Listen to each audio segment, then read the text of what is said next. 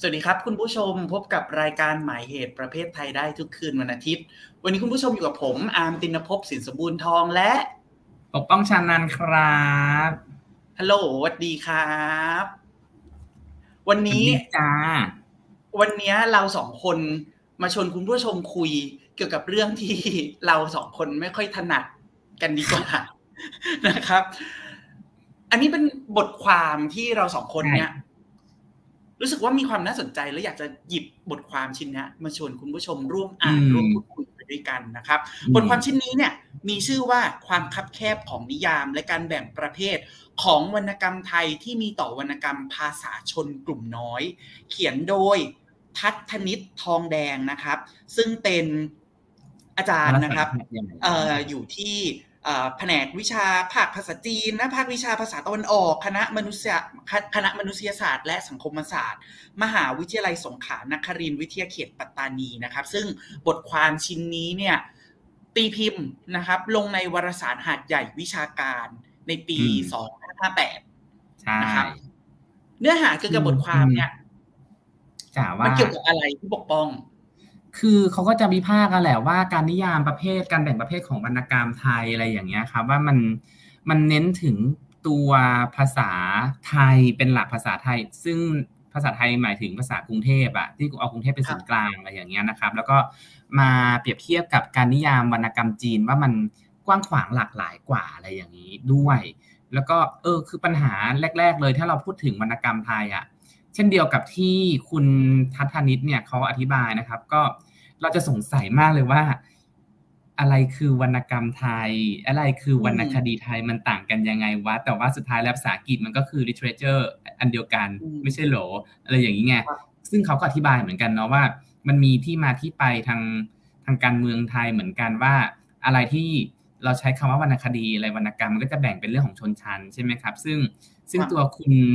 ทัศนิตเนี่ย เธอก็อธิบายว่า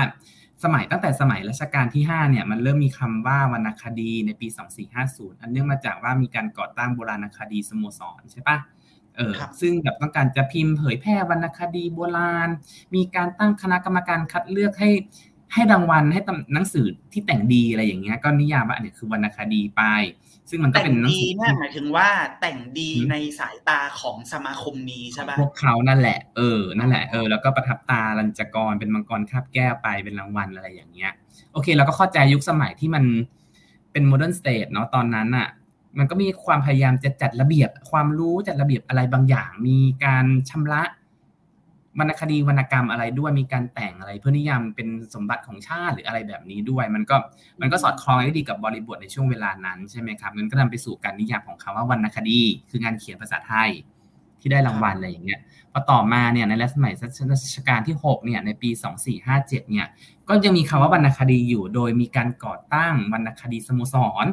ขึ้นมาเพื่อยกย่องเชิดชู อะไรเหล่านี้ไปนะครับ ซึ่งมันก็เป็นการสืบทอดเจตนารมณ์ของโบราณคดีบทโบราณคดีสโมสรเหมือนกันในสมัยรัชกาลที่5อะไรเงี้ยซึ่งมันก็จะมีการนิยามว่าอะไรที่คณะกรรมการคัดสรรหนังสือที่แต่งดีเนี่ยได้รับรางวัลพระราชทานเนี่ยก็จะได้นิยามว่าเป็นวรรณคดีไป ซึ่งก็เป็นหนังสือภาษาไทยอีก คือใช้หลักการเดิมแบบตอนยุครห้าถูกไหมแต่แค่เปลี่ยนชื่อองค์กร ถูกไหมใช่ใช่ใช่คือเจตนารมณ์เดียวกันเขาก็จะมีแบ่งว่าวรรณคดีสโมสรเนี่ยจะมีแบ่งว่า เป็นวรรณคดีที่เป็นยอดในทางใดอะไรอย่างเงี้ยร้อยกรองด้านกาบอะไรโครงอะไรอย่างเงี้ย ร้อยแก้วอะไรอย่างเงี้ยครับ มันก็จะมีการแต่งขึ้นมาใหม่ด้วยในกลุ่มสโมสรนนี้อะไรอย่างเงี้ย เออ ก็เป็นการให้รางวัล จนกระทั่งวรรณกรรมเนี่ยไอ้คำว่าวรรณกรรมเนี่ยมันเกิดขึ้นมาใน ในช่วงของ 2475 นะครับผมพศ2475 เลยหลังเปลี่ยนแปลงการปกครองเนี่ยก็คือว่ามีการตราพระราชบัญญัติคุ้มครองวรรณกรรม และศิลปกรรม 2475 อันนี้เราก็เข้าใจได้นะครับว่าว่ามันเป็นช่วงเวลาของการเป็น nation state แล้วเนี่ยมันต้องสร้างหรือว่ามันจะต้องนิยามอะไรที่เป็นวัฒนธรรมประจำชาติ แบบสมัยใหม่ขึ้นมานะครับ ก็เลยนำไปสู่การนิยามของวรรณกรรมและศิลปกรรมที่หมายความว่าเป็นการทำอะไรล่ะ ความรู้หนังสืออะไรต่างๆ เหล่านี้ไปด้วยนะครับ ในในเรื่องของวรรณกรรม แล้วก็แต่ว่าอย่างไรก็ตามเนี่ยทั้งในสมัยร5ร6แล้วก็หลังเปลี่ยนแปลงการปกครองเนี่ยความหมายของวรรณกรรม หรือวรรณโอเคสมัย 2475เนี่ยวรรณคดีเนี่ยก็ถือว่าเป็นส่วนหนึ่งของวรรณกรรมด้วย เป็นสิ่งเดียวกันทำให้เขาว่าวรรณกรรมมันใหญ่กว่าใช่ไหมใช่ใช่แต่ว่าก็ยังอยู่ในคำอธิบายเดียวกันก็คือเป็นการแต่งโดยใช้ภาษาไทยเท่านั้น อืมนั่นแหละ มันก็ยังคงสืบทอดมาเนาะว่า การนิยามอะไรที่เป็นวรรณกรรมไทยวรรณคดีไทยเนี่ย มันก็จะเป็นการใช้ภาษาไทยเป็นหลัก ครับ ซึ่งมันจะจริงหรือเปล่าก็อีกเรื่องหนึ่งนะโอเค มันอาจจะเป็นมัน ตามที่เราเข้าใจกันในยุคปัจจุบันแบบนี้เนี่ยมันก็เป็นเพราะว่าเป็นผลผลิตของการนิยามวรรณคดีแล้ววรรณกรรมที่ผ่านมาว่าจะต้องเป็นใช้ภาษาไทยกรุงเทพเป็นหลักเท่านั้น ทั้งที่อันที่จริงแล้วเนี่ยในประเทศไทยในรัฐประชาชาติไทยเนี่ยรุ่มรวยไปด้วยภาษาเต็มไปหมดเลย ไม่ใช่แค่ตัวอักษรที่มันหลากหลายด้วยการใช้สำเนียงภาษาไวยากรณ์ การเขียนฉันทลักษณ์ต่างๆ ก็มีความแตกต่างกันออกไป เพียงแต่ว่าถูกเอาภาษาไทยกรุงเทพมาเป็นคอหลักเท่านั้นเอง อืม แล้วก็ละเลยภาษาอื่น ๆ วรรณกรรม วรรณคดีไวยากรณ์ฉันทลักษณ์อื่น ๆ ไปหมดเลย อืมทีเนี้ยถ้าพิจารณาว่ามันเป็นส่วนหนึ่งของกระบวนการสร้างชาติสมัยใหม่อย่างที่พี่ปกป้องบอกเป็นเหมือนกันแล้วสามารถพูดอย่างนี้ได้ไหมว่า มันก็เป็นเรื่องที่เข้าใจได้ เพราะว่าในทางหนึ่ง การสร้างวัฒนธรรมไทยแบบไทยร่วมสมัย มันต้องต่อสู้กับวัฒนธรรมไทยอันแสนจะวิจิตแบบสายสายชาววังอะ เราต้องสร้างความเป็นไทยแบบโมเดิร์นขึ้นมา เพื่อไปต่อสู้กับความไทยชาววัง ความสยามชาววัง แต่ในขณะเดียวกันเราก็ต้องสร้างความเป็นไทย ให้มันโดดเด่นขึ้นมาบนเวทีโลกเนี่ยเราสามารถพูดได้ไหมว่าเนี่ยเป็นเรื่องที่เข้าใจได้ เข้าใจได้ใช่แม้กระทั่งรางวัลซีไรท์เนี่ยครับก็ก็ คืออย่างอย่างซีไรท์ในนังในในบทความนี้เขาเขียนว่า ต่อให้ได้รับรางวัลได้รับการยกย่องใช่ไหมครับ เราก็ยังเรียกว่าเป็นวรรณกรรมอยู่ไม่เรียกเป็นวรรณคดี ความวรรณคดีเนี่ยมันถูกมองว่ามันเป็นอะไรที่มันเออเอิงเอยก่อนเปลี่ยนแปลงการปกครองไปแล้วไงแล้วก็ยังคงใช้วรรณกรรม ขณะเดียวกันเนี่ยซีไรท์เองเนี่ยนะครับผมโอเคมันก็มีไม่กี่ประเทศหรอกที่ที่อยู่ในกลุ่มสมาชิกในการที่จะให้รางวัลหรือว่ารับรางวัลเนี่ยนะเขาก็นิยามผ่านผ่านภาษาตัวอักษรเหมือนกันว่าอะภาษาประเทศนี้ ก็ใช้อันนี้อันอันนู้นอันนี้ไปอะไรอย่างเงี้ยเราก็เราก็เข้าใจได้ว่ามันเป็นอะไรที่หลาย ๆ ประเทศเขาเขาก็ทำกัน แต่มันก็จะมีมันก็สร้างปัญหาให้กับแวดวงวรรณกรรม ยกตัวอย่างในประเทศไทยใช่ไหมถ้าเราจะแบ่งวรรณกรรม แล้วก็อย่างเขาก็จะแบ่งเป็นว่าวรรณกรรมที่เป็นร้อยแก้ว ก็คือนิยายเรื่องสั้นอะไรไปหนังสือตำราสารคดีใช่ไหมครับส่วนร้อยกรองก็จะเป็นโครงฉันกับกรก็ว่าไปขณะเดียวกันเนี่ยด้วยความที่เป็นร้อยกรองเนาะพวกแบบ ความสนออะไรอย่างเงี้ยก็มักจะแบ่งแบ่งกันเป็นยุคสมัยของการประพันธ์ เช่น สมัยสุโขทัยบ้าง สมัยอยุธยาธนบุรีรัตนโกสินทร์แล้วก็วรรณกรรมปัจจุบันร่วมสมัยอะไรไป มันก็จะแบ่งอย่างนั้นไป ซึ่งก็จะเอากรุงเทพเป็นศูนย์กลางอีกแล้ว อืม ขณะที่โอเค มันจะมีวรรณกรรมที่เรียกว่าวรรณกรรมท้องถิ่นบ้าง เช่น ท้องถิ่นเหนือ ท้องถิ่นภาคกลาง ท้องถิ่นภาคอีสาน ท้องถิ่นใต้อะไรอย่างเงี้ย คือ กลายเป็นว่าอะไรที่ไม่ใช่กรุงเทพก็จะเท่ากับท้องถิ่นหมด อะไรที่ไม่ใช่กรุงเทพก็จะเท่ากับต่างจังหวัดกันหมดทั้งทั้งที่กรุงเทพเองก็เท่ากับต่างจังหวัดของจังหวัดอื่น กรุงเทพเองก็เป็นอีกท้องถิ่นหนึ่งเช่นเดียวกันในประเทศไทยนี้เหมือนกัน อืม นั่นแหละ มันก็ยังคงมีสำนึกแบบเอากรุงเทพเป็นศูนย์กลางอยู่ คือไม่ใช่แค่เรื่องวรรณกรรมเท่านั้นเนาะในแง่ประวัติศาสตร์เองอะ ก็โดยส่วนตัวก็รู้สึกแบบนั้นเหมือนกันหมายความว่าเวลาเราศึกษาสิ่งที่เรียกว่าประวัติศาสตร์สยามหรือประวัติศาสตร์ไทยอะมันมองผ่านสายตาของกรุงเทพกรุงเทพมันมาโดยตลอด แล้วอะไรก็ตามที่ไม่ได้เป็นเส้นเรื่องหลักหรือ metanarrative แบบกรุงเทพอะ ก็จะถูกผลักให้เป็นประวัติศาสตร์รองหรือว่าประวัติศาสตร์ท้องถิ่นเสมออะเราก็เลยรู้สึกว่าเอาเข้าจริงแล้ว ทั้งในแง่ของการจัดเรื่องของประเภทของวรรณกรรม หรือแม้กระทั่งการจัด ประเภทของเรื่องเล่าทางประวัติศาสตร์เนี่ย มันมีลักษณะแบบเดียวกันเลยคือมันถูกทำให้กลายเป็นวรรณกรรมหลักกับวรรณกรรมชายครองวรรณกรรมรองแล้วก็ถูกผลักออกไปแล้วก็มันก็ทำถูกทำให้สูญหายไป ด้วยการที่กระบวนการกืนกลาย assimilate อะไรก็ว่าไปเนี่ย แล้วก็การที่ไม่ผลักดันสนับสนุนรัฐไม่สนับสนุนวรรณกรรมไทยที่ใช้ภาษาอื่น ด้วยความที่เชื่อว่า วรรณกรรมไทยวรรณคดีไทยต้องใช้ภาษาไทยเท่านั้น ซึ่งมันก็เป็นมรดกสำนึกของรัชกาลที่6เลยนะที่บอกว่า ชาติไหนอยากรู้ว่าอินี่เป็นชาติไหนให้ไปดูที่ภาษาที่เขาใช้ ถ้าเขาพักดีกับชาตินี้เขาก็จะใช้ภาษาชาติชาตินี้ชาตินั้นอะไรอย่างนี้ไป ก็เป็นการแบ่งคนไทยกับคนจีนกับคนชาติพันธุ์อื่น ๆ อะไรเหล่านี้ด้วยไม่ได้มองว่าภายใต้อันจ๋าว่า ซึ่งอันนี้มีข้อสังเกตที่น่าสนใจนะคือ อย่างเมื่อครู่พี่ปกป้องกำลังกล่าวถึงยุครอห้ารอหกอะ ทำให้อามันนึกถึง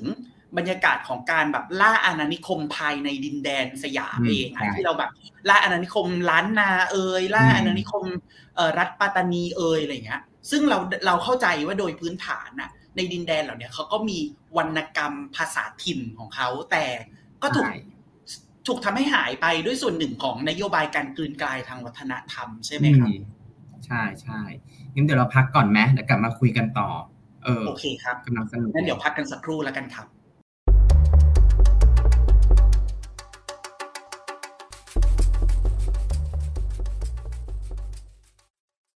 คุณผู้ชมยังอยู่กับผมอาร์มตินภพและพี่ปกป้องชานันนะครับ เรากำลังคุยกันอยู่ในเรื่องของการจัดประเภทวรรณกรรมไทยนะครับ ทีนี้เมื่อเมื่อตอนท้ายเบรกที่แล้วอะอาร์มาพูดถึงวรรณกรรมมาลายูเนาะที่มันน่าจะมีอยู่ จำนวนหนึ่งหรือมีอยู่บ้าง แต่ถูกทำให้หายไปในช่วงที่สยามกำลังลุกขึ้นมาแบบว่า ล่าอาณานิคมใหม่เออขอโทษต้องใช้คำว่าล่าอาณานิคมภายในเนาะแล้วก็มีการแบบว่าใช้นโยบายการกลืนกลายทางวัฒนธรรมอย่างต่อเนื่องเป็นเวลาหลายทศวรรษนะครับ ทีเนี้ยก็เลยอยากจะชวนพี่ปกป้องใช้โมเมนต์เนี้ยสักเล็กน้อยอะเราลองมาคุยกันหน่อยว่า มันเกิดอะไรขึ้นกับบริบทมาลายูบ้าง ที่มันมีความเกี่ยวข้องกับไอ้นโยบายการคืนกายทางวัฒนธรรมครับ คือถ้าเรามองด้วยด้วยเราเปิดใจกว้างยอมรับว่าวรรณกรรมไทยไม่ได้ใช้แค่ภาษาไทยอย่างเดียวเนี่ย มันก็จะทำให้เราเห็นความรุ่มรวยของวรรณกรรมที่เกิดขึ้นมาภายใต้บรรพพิภพประเทศไทยนี้อะไรอย่างเงี้ยครับ อย่างเช่น ยกตัวอย่างอย่างวรรณกรรมไทยภาคจีนอย่างเงี้ย มันก็จะมี วรรณกรรมที่เกิดขึ้นในประเทศไทย โดยโดยนักเขียนไทย แต่ใช้ภาษาจีนในการเขียนก็มีใช่ไหมครับวรรณกรรมไทยภาคอังกฤษก็มีอย่างเช่นคุณพีระสุธรรมอย่างเงี้ย ก็เขียนเรื่อง uh, people of อีสานอะไรเหล่านี้ไปหรือว่ามันซูนคันทรีอย่างเงี้ยนะครับก็ก็พูดถึงเรื่องความสัมพันธ์ในสังคมอีสานคุณสมถาวสุจริตกุลอย่างนี้นะครับ ก็เขียนเรื่อง Jasmine Night ใช่ไหมครับ ก็เขียนด้วยภาษาอังกฤษ ขณะเดียวกันเนี่ยก็มีภาษาไทยภาคมาลายูเหมือนกัน ซึ่งก็จะเฟื่องฟูมาก ๆ ในช่วงปี 2515 ถึง 2516 อันเป็นช่วงของการเฟื่องฟูของของความหลากหลายของชุมชนของท้องถิ่น แล้วก็ประชาธิปไตยในช่วงเวลานั้นด้วยนะครับ ก็รวมไปถึงการเคลื่อนไหวทางการเมืองภาคประชาธิปไตยด้วยในตอนนั้นเนี่ยนะครับ ก็ขณะเดียวกันเนี่ยช่วงเวลานั้นเองเนี่ยก็มีนิตยสารที่ชื่อว่าอามาจาร่าอาซานนะครับที่ ที่ใช้ภาษามาลายูทำให้เกิดวรรณกรรมไทยภาคมาลายูเยอะแยะเต็มไปหมดเลยในช่วงเวลานั้น ซึ่งก็จะเล่าเรื่องของบริบทสังคมมุสลิมในในสามจังหวัดภาคใต้อะไรเหล่านั้นไปด้วยนะครับ ก็ซึ่งข้อสังเกตประการหนึ่งก็คือว่า การใช้วรรณกรรมไทยภาคภาษาอื่น ๆ เนี่ยที่ไม่ใช่ภาษาไทยภาคกรุงเทพเนี่ยนะครับ ก็มักจะบอกเล่าตัวตนวิถีชีวิต คุณค่าขนบท้องถิ่นอะไรเหล่านี้ของ ของกลุ่มชาติพันธุ์ของตัวตนของคนที่เป็นเจ้าของภาษาของที่ที่ถูกใช้ภาษานั้นๆ ไป อย่างเช่นมาลายู หรือว่าจีนเองก็มี ถ้าเราเปรียบเทียบการภาษาไทยภาคจีนเนี่ย เวลาเราพูดถึงเรื่องวรรณวรรณกรรมไทยภาคจีนเนี่ยนะครับ ก็จะพูดถึงเรื่องชนชั้นกลาง คนยากคนจน ส่วนใหญ่จะเป็นคนยากคนจนมากกว่าชนชั้นกลาง พูดถึงวิถีชีวิตการดำรงอยู่อะไรเหล่านั้นไป ซึ่งมันก็จะแตกต่างกับ วรรณกรรมไทยภาคไทยที่จะพูดถึงเรื่องคนจีน ชนชั้นกลางที่ต่อสู้จนได้เป็นเจ้าสัวเป็นคนร่ำรวยอะไรเหล่านั้นนะครับมันจะมีความแตกต่างกันตรงนี้ คือวรรณกรรมไทยภาคภาษาอื่นมักจะสะท้อนให้เห็นถึงความแตกต่างหลากหลาย ชีวิตแล้วก็ empower บุคคล ตัวเล็กตัวน้อยมากกว่าวรรณกรรมไทยภาคไทย ที่เล่าถึงบุคคลนั้น ๆ อืมนั่นแหละ นนี้เป็นเอเจนดาของผู้เขียนด้วยไหมหมายความว่าในในการใช้ภาษาอื่นน่ะในการสื่อสารในการแบบ ในการเล่าเรื่องชีวิตของผู้คนในประเทศไทยด้วยภาษาอื่นเนี่ยมันมันเหมือนเป็นการแบบยืนยืนยันมาตั้งแต่ต้นอยู่แล้วว่า ฉันจะไม่ใช้มรรควิธีหรือวิภาษาธีพวกการมึงเครื่องมือไม่ใช่ภาษาของที่มันฉันเป็นแบบศูนย์กลางอะอืมมันเป็นการยืนยันในตัวของมันเองอยู่แล้วหรือเปล่า คือมัน empower ใช่ มันยืนยันตัวตนมาก ๆ ว่าฉันจะมาตรทางอะ ฉันจะใช้มาภาษามาตรทางของฉัน ไม่ใช่อืมเอาภาษาอื่นมาใช้อะไรอย่างเงี้ยในการเขียนอะไรอย่างเงี้ย มันก็มีคนที่มีอ g e n d a เช่นนั้นเหมือนกัน อย่างเช่นอาวรรณกรรมไทยภาคมาลายูเองเนี่ยก็เฟื่องฟูมาก ๆ เพื่อที่จะต่อต้านอำนาจรัฐในการที่จะกลืนกลายหรือลดทอน การใช้ภาษามาลายู ตามนโยบายของภาครัฐด้วยในตอนช่วงเวลานั้นนะครับ มันก็เลย มันก็เป็นอ g e n d a อย่างหนึ่งเป็นเครื่องภาษามันก็ถูกทำให้เป็นเครื่องมือทางการเมืองในการที่ผู้มีอำนาจจะลดทอนผู้ที่มีอำนาจน้อยกว่าชาติพันธุ์อื่น ๆ ที่อยู่ภายใต้การปกครองขณะเดียวกันเนี่ยชาติพันธุ์ต่างๆ ที่ถูกอำนาจรัฐปกครองเนี่ยก็ใช้ภาษาเป็นเครื่องมือในการต่อสู้เช่นเดียวกันอือประเด็นเนี้ยอันนี้เดี๋ยวขอนอกเรื่องนิดนึง ประเด็นเนี้ยอืมทำให้นึกถึง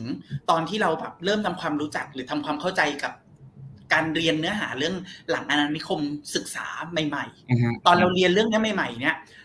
อาจารย์ก็จะบอกมาตลอดว่า ให้เริ่มทำความเข้าใจว่า ไอแนวคิดหลังอาณานิคมมันมาจาก Department of English อะในในในอืมมหาลัยอืมต่างๆ โดยเฉพาะยิ่งในฝั่งอังกฤษ แล้วเขาค้นพบว่าอะไรคือสิ่งที่เรียกว่า English literature มันจะต้องเขียนโดยคนอังกฤษด้วยภาษาอังกฤษตามมาตรฐานแบบ Cambridge Oxford เท่านั้นเลยหรือเปล่าอืมปรากฏว่ามันก็มีนักเขียนในช่วงเวลาแบบช่วงปลายศตวรรษที่ 20อะที่เป็นคนอินเดียหรือคนจากประเทศอื่น ๆ ที่เป็นประเทศหลังอาณานิคมอะก็เขียนด้วยการใช้ภาษาอังกฤษ อาจจะมี broken English บ้าง อาจจะเป็นภาษาอังกฤษแบบ vernacular คือผสมกลมกลืนกับท้องถิ่นบ้างอะไรก็ว่ากันไป หรือบางคนก็ใช้แบบมาตรฐานเลยอะมันก็นำมาสู่คำถามที่ว่า เอ้ย แล้วตกลงไอ้สิ่งที่เรียกว่า English literature อะมันพิจารณาจากอะไร พอฟังอืมเมื่อ ครู่อะเรื่องของวันสิ่งที่เรียกว่าไทย literature หรือวรรณกรรมวรรณคดีไทยเนี่ย ก็เลยทำให้สะท้อนใจนึกถึงสิ่งเหล่านั้นขึ้นมา ทีนั้นย้อนกลับมาที่ตัวบทความกันสักนิดดีกว่าครับ พี่ปกป้องที่ผู้อืมเขียนเนี่ยพยายามจะพูดถึงสิ่งที่เรียกว่าวรรณกรรมไทยเนาะแต่เขียนโดยแบบว่าเล่าเรื่องราวคนจีนนั่นนู่นนี่ที่เขาใช้คำศัพท์เก๋มากเลยเขาใช้คำว่า วรรณกรรมไทยภาคจีนโอ้เรามาใช่พูดในประเด็นนี้กันดีกว่าว่า วรรณกรรมไทยภาคจีนที่ผู้เขียนเขาพยายามจะนำเสนอมันคืออะไร ก็คือมันอะยกตัวอย่างเหมือนหนังไทยใช่ไหมหนังไทยเนี่ยโอเค เป็นผู้กำกับเป็นคนไทย production อาจจะต่างประเทศด้วยอะไรด้วย แล้วก็ทำในไทยบ้างหรือไปทำต่างประเทศเนี่ย แล้วก็หรือว่าไปใช้ภาษาต่างประเทศโอเคเหมือนแบบ ผู้กำกับไทยทำหนังในประเทศไทย แต่ใช้ภาษาต่างประเทศก็ยังถูกมองว่าเป็นหนังไทยอยู่ อืมใช่ไหม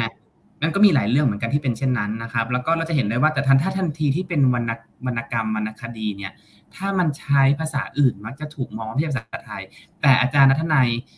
เป็นเป็นคนที่นิยามคำนี้ขึ้นมานะครับ การใช้วรรณกรรมไทยภาคจีนวรรณกรรมภาคนี่คือภาคเสียงนะไม่ใช่ภาคที่เป็นเหมือนแบบบ้านผีปอบภาคหนึ่งภาคสองอะไรอย่างนี้นะเป็นภาคเสียงก็คือวรรณกรรมไทยภาคจีนวรรณกรรมไทยภาคมาลายูอะไรเหล่านี้ไปนะครับ ก็มันคือวรรณ ผู้ผู้เขียนผู้ประพันธ์เป็นคนไทย เขียนเรื่องราวที่เกิดขึ้นในประเทศไทย โดยใช้ภาษาอื่นที่ไม่ใช่ภาษาไทยกรุงเทพ เพื่อแล้วก็เป็นเรื่องราวก็มักจะบอกเล่าเกี่ยวกับตัวตนบุคบุคคลเจ้าของภาษานั้น ชาติพันธุ์ที่ใช้ภาษานั้นอะไรเหล่านั้นไปด้วย อืม หรือว่าอาจจะไม่ใช้ก็ได้อย่างเช่นเรื่องเรื่องอีสานอะไรอย่างเงี้ยครับที่ที่ที่มันก็ใช้ภาษาอังกฤษ อย่างที่คุณพีระสุธรรมเขียนอะไรอย่างเงี้ยครับ อืม นั่นแหละ ทีนี้ผู้เขียนเขาพยายามจะนำเสนออะไรอะครับ พี่ปกป้องว่า การตั้งนิยามที่ตายตัวของวรรณคดีไทยวรรณกรรมไทยอืมอย่างเงี้ย มันไม่สอดคล้องยังไงเหรอกับการมีอยู่ของสิ่งที่เรียกว่าวรรณกรรมไทยภาคจีนอะคือมันอ๋อวรรณกรรมไทยภาคจีนใช่ไหมคืออีวรรณกรรมไทยภาคจีนเนี่ยโอเค ผู้เขียนเนี่ยเขาก็ ด้วยความที่เขาถนัดเรื่องของจีนด้วยใช่ไหมครับก็เปรียบเทียบเรื่องของวรรณกรรมไทย แล้วก็วรรณกรรมจีนว่ามันมีการนิยามที่แตกต่างกันออกไปด้วย ส่วนวรรณกรรมไทยภาคจีนเนี่ยก็คือยังไงวะวรรณกรรมไทยภาคจีนก็อย่างอย่างอย่างที่พูดไปว่ามันมีหนังสือมีอะไรหลายๆอย่างที่เป็นภาษาจีนใช่ไหมครับ ว่ามันก็เป็นภาษาหนึ่งเหมือนกันที่ที่เขียนวรรณกรรมไทยได้ ซึ่งก็มีเยอะแยะมากโดยเฉพาะอย่างยิ่งในช่วงปี 1975 ถึง 199 1995 เนี่ยมีมีเขียนเป็นที่ผู้เขียนพบเนี่ยก็คือมีพันสองร้อยแปดสิบสองเรื่อง มีทั้งเรื่องของการเมือง เรื่องของเศรษฐกิจ เรื่องของสังคมวัฒนธรรมอะไรเหล่านั้นไปนะครับ เออ แล้วก็มี คือในช่วงเวลานั้นเนี่ยมันก็มีความพยายามที่จะ อันเนื่องมาจากว่าตั้งแต่ ตั้งแต่มีการสร้างความสัมพันธ์ทางการทูตไทยกับจีนเนี่ยตั้งแต่ 1975 เป็นต้นมาเนี่ยรัฐไทยก็เริ่มให้ความสนใจในเรื่องของความองค์ความรู้ของจีนด้วย แล้วในปี 1992 เนี่ยมันเกิดหลักสูตรปริญญาโทสาขาวรรณคดีจีนสมัยใหม่และร่วมสมัยที่มหาวิทยาลัยหัวเฉียว ก็เลยทำให้เกิดการกระตุ้นให้คนมาสนใจเรื่องวรรณกรรมไทยภาคจีนมากขึ้น รวมไปถึงภาคอื่น ๆ อีกต่อมาด้วยนะครับก็เป็นคุณอุปการในตรงนั้น หลังจากที่ไม่ค่อยได้รับความเหลียวแลว่ามันเป็นส่วนหนึ่งของวรรณกรรมไทยได้อะภาษาจีนอะทีนี้ไหนๆพี่บอกป้องเมื่อกี้พูดถึงสิ่งที่เรียกว่าวรรณกรรมจีนอะ มีประเด็นอะไรที่อยากจะชวนคิดชวนคุยหรือวิพากษ์จากผู้เขียนบ้างไหมเกี่ยวกับคำว่าวรรณกรรมจีนไอ้คำว่าความเป็นจีนของเขาอะมันหมายถึงจีนแบบไหนหรอคือผู้เขียนเขาบอกว่า เนี่ยนักวิชาการจีนด้านด้านแบบว่า ทฤษฎีวรรณกรรมนะครับเขาก็เหมือนแบบตอนเขานิยามว่าเนี่ยในปี 1986 อะไรอย่างเงี้ยอย่างเช่นคุณชาวหยางอะไรอย่างเงี้ยนะครับ ก็วรรณกรรมจีนเนี่ยรวมตั้งหมายถึงชนเผ่าใช้คำว่าชนเผ่านะชนเผ่าฮั่นและชนเผ่าอื่นๆ อีก 55 ชนเผ่า เช่นมองโกหุยทิเบต จ้วงอุยกูร์ด้วยนะครับผมก็ก็เนี่ยคือวรรณกรรมจีนเช่นเดียวกันเอาทุกเผ่ามารวมกันก็เผ่าไหนใช้ภาษาอะไรวรรณกรรมอะไรก็ถือว่าเป็นวรรณกรรมจีนเช่นเดียวกันพอต่อมาแต่ว่า ก็มักจะให้ความสำคัญกับกับภาษาจีนหลักๆ มากกว่าภาษาชาติพันธุ์อื่น ๆ ด้วยจนกระทั่งในปี 2009 เนี่ยในบทความก็บอกว่ามีการนิยามเพิ่มมาใหม่ ซึ่งเป็นข้อดีมากๆก็คือว่านิยามหนึ่งวรรณกรรมจีนเนี่ยมี3 3อย่างที่ครอบคลุมนะครับก็คือ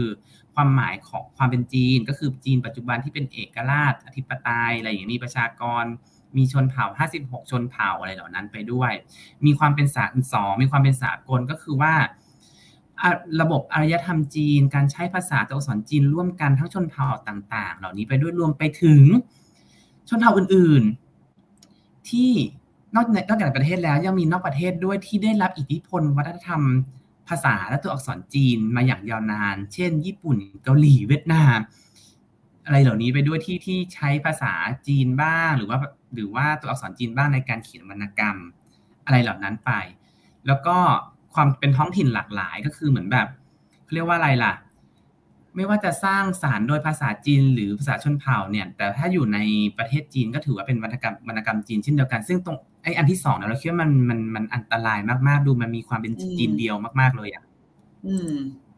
เออคือ คือมันเหมือนว่าเรากำลังจะต่อสู้กับการกืนกายทางวัฒนธรรมของสยามหรือของไทย โดยนำเสนอการกืนกลายหรือการรวมเป็นหนึ่งแบบจีนจีนอยู่เหมือนกันเนาะเออ เออแล้วมันก็ดูเหมือนแบบ คือเหมือนอธิบายยังไงดีวะคือเหมือนแบบ คุณไปเคลมว่า อะประเทศพวกเนี้ย เคยได้รับอิทธิพลวัฒนธรรมของประเทศชั้นมาก่อน เพราะฉะนั้นเนี่ย ก็ถือว่าเป็นส่วนหนึ่ง ถ้าคุณผลิตวรรณกรรมอะไรที่ใช้ภาษาหรือตัวอักษรจีน คุณก็ต้องเป็นวรรณกรรมจีนด้วยเช่นเดียวกันอะไรอย่างเงี้ยไม่ได้มองถึงเรื่องของ sovereignty state หรืออะไรเลยอะคือแบบเราก็คิดว่ามันไอ้การนิยามโดยนักวิชาการวรรณคดีจีน ตรงนี้เราคิดว่ามันมีปัญหาอยู่เหมือนกัน อืม โอเคครับ ก็ถ้าคุณผู้ชมนะครับ มีข้อแลกเปลี่ยนมีความคิดเห็นมีคำถาม อันนี้โดยเฉพาะอย่างยิ่งคุณผู้ชมในสายวรรณกรรมเลยนะครับ ที่น่าจะมีความรู้มากกว่าพวกเราเนาะอาจจะมาร่วมชี้แนะหรือร่วมแลกเปลี่ยนอะไรกับพวกเราก็ได้ในช่องคอมเมนต์นะครับ เรียนเชิญเลยครับ ที่ใต้คลิปวิดีโอนี้ในช่อง YouTube หรือจะเข้าไปคอมเมนต์ร่วมกันก็ได้นะครับ ในเฟซบุ๊กเพจของประชาไทยก็ได้นะครับ เราอัปโหลดคลิปรายการหมายเหตุประเพทไทยทุกวันอาทิตย์ เหมือนเดิมครับ แล้วก็ที่สำคัญเลยอย่าลืมกดไลค์กดแชร์กด Subscribe ให้กับรายการหมายเหตุประเพทไทยด้วย วันนี้ผมอาร์มติณณภพจ์แล้วก็พี่ปกป้องชานันท์ขอลาคุณผู้ชมไปก่อน พบกับรายการหมายเหตุประเพทไทยได้ ทุกคืนวันอาทิตย์นะครับบ๊ายบายครับมาครับ